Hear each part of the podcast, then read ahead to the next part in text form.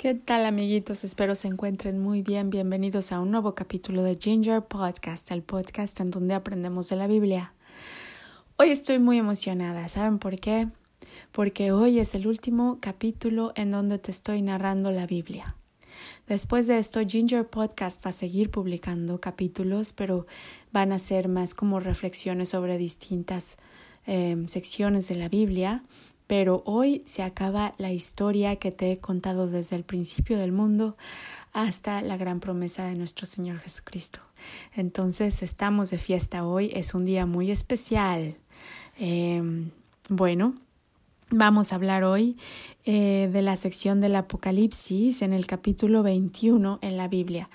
Yo ya te he contado cómo Dios creó a la tierra, al universo, todas las cosas. Te conté todas las cosas que pasaron en el Antiguo Testamento antes del nacimiento de nuestro Señor y Salvador Jesucristo. Después, en otros capítulos de Ginger Podcast, te conté sobre la vida de nuestro Señor Jesucristo, todos los milagros que hizo, sus amigos, lo maravilloso que Él era, que nos falta todavía muchísimo que aprender sobre cada una de sus aventuras. Esas ya las iremos viendo poco a poco en el podcast, en los siguientes capítulos, pero yo ya te he contado gran parte de eso. Te conté de la muerte y la resurrección y la ascensión de nuestro Señor Jesucristo, que dio su vida por nosotros y nos salvó. Y también te conté de la venida del Espíritu Santo. Todo eso ya te lo conté. Ahora, ¿qué pasa después de esto? Bueno, pues los amigos de Jesús, incluidos nosotros, nos hemos dedicado a esparcir el Evangelio por toda la tierra durante nuestra vida. Así es que tú, ahora que ya sabes estas palabras, también puedes esparcir estas palabras por todos lados e invitar a la gente a que conozcan a nuestro Señor Jesucristo y que digan la oración importante que está en uno de los capítulos de este Ginger Podcast.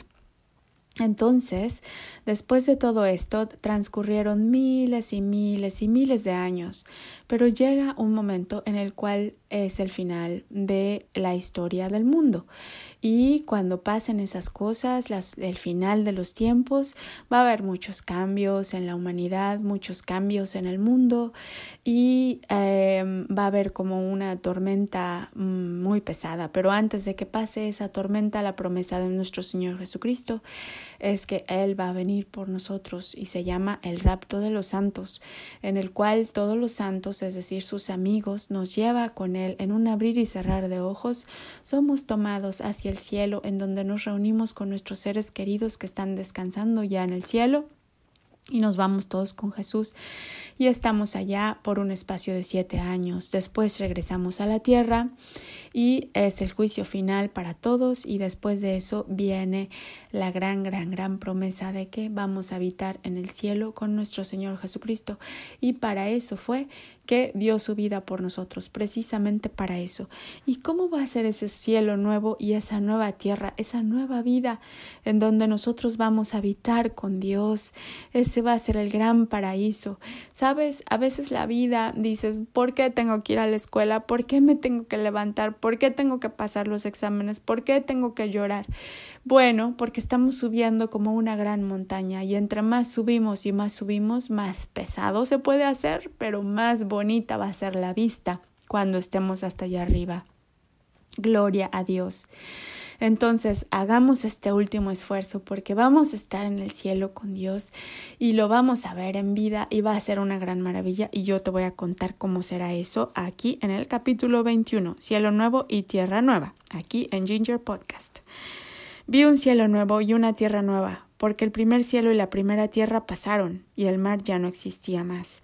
Es decir, es después de esta tierra que tú conoces. Y yo, Juan, vi la santa ciudad, la Nueva Jerusalén, descender del cielo. Es decir, esta nueva ciudad se llama Nueva Jerusalén y bajó del cielo, de Dios, dispuesta como una esposa ataviada para su marido. Y oí una gran voz del cielo que decía: He aquí el tabernáculo de Dios con los hombres, y Él morará con ellos, y ellos serán su pueblo. Y Dios mismo estará con ellos como su Dios. Enjugará Dios toda lágrima de los ojos de ellos, y ya no habrá muerte, ni habrá más llanto, ni clamor, ni dolor, porque las primeras cosas pasaron.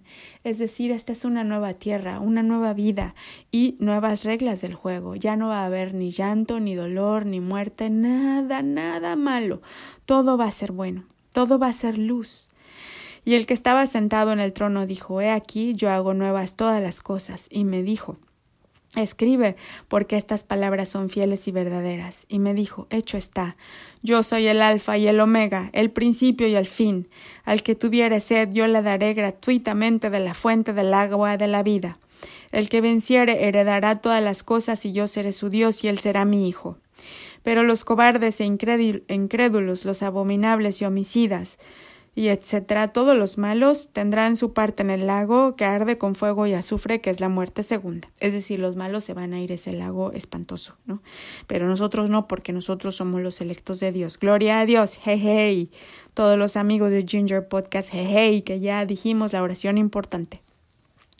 Y dice la Nueva Jerusalén, en el verso 9, «Vino entonces a mí uno de los siete ángeles que tenían las siete copas llenas de las siete plagas postreras, y habló conmigo diciendo, «Ven acá y yo te mostraré la desposada, la esposa del Cordero», es decir, Jerusalén.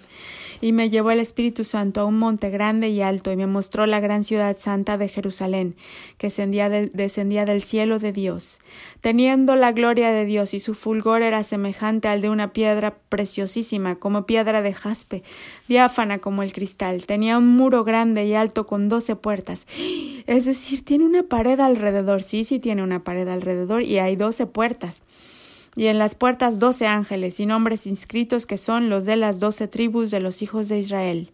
Y al oriente 3 puertas, al norte 3 puertas, al sur 3 puertas, al occidente 3 puertas. Porque ya sabes que Dios es muy ordenadito. Él no hace nada caótico. Aunque parezca que hay caos, no lo hay. Y el muro de la ciudad tenía 12 cimientos, y sobre ellos los 12 nombres de los 12 apóstoles del Cordero. El que hablaba conmigo tenía una caña de medir de oro para medir la ciudad, sus puertas y su muro. La ciudad se halla establecida en cuadro, y su longitud es igual a su anchura, y él midió la ciudad con la caña 12,000 estadios, la longitud, la altura y la anchura de ella son iguales. Es decir, tiene un muro y además de todo es toda un cuadrado. Y midió su muro, en el verso 17, 144 codos de medida de hombre, la cual es de ángel. El material de su muro era de jaspe, pero la ciudad era de oro puro, semejante al vidrio limpio. Y los cimientos del muro de la ciudad estaban adornados con toda piedra preciosa. El primer cimiento era jaspe, el segundo zafiro, el tercero ágata, el cuarto esmeralda, el quinto ónice, el sexto cornalina, el séptimo crisólito, el octavo berilo, el noveno topacio, el décimo crisopraso, el undécimo jacinto, el duodécimo amatista. Es decir, puras piedras preciosas, maravillosas. Las 12 puertas eran 12 perlas. Cada una de las puertas era una perla, y la calle de la ciudad era de oro puro, transparente como vidrio. Y no vi en ella templo, porque el Señor Dios Todopoderoso es el templo de ella y el Cordero. Es decir, el Señor Padre y el Señor Hijo. La ciudad no tiene necesidad de sol y obviamente el Espíritu Santo también. Lee el verso 23. La ciudad no tiene necesidad de sol ni de luna que brille en ella, porque la gloria de Dios la ilumina y el Cordero es su lumbrera. Y las naciones que hubieran sido salvas andarán a la luz de ella, y los reyes de la tierra traerán su gloria y honor a ella. Sus puertas nunca serán cerradas de día, pues allí no habrá noche. Y llevarán la gloria y la honra de las naciones a ella. No entrará en ella ninguna cosa mala, nada malo, sino solamente los que están inscritos en el libro de la vida del Cordero. Amén, amén y amén. ¡Yay! Y dice el capítulo 22, «Después me mostró un río limpio de agua de vida resplandeciente como cristal, que salía del trono de Dios y del Cordero. En medio de la calle de la ciudad, y a uno y a otro lado del río, estaba el árbol de la vida, que produce 12 frutos, dando cada mes su fruto, y las hojas del árbol era para la sanidad de las naciones. Y no habrá más maldición, y el trono de Dios y del Cordero estarán en ella».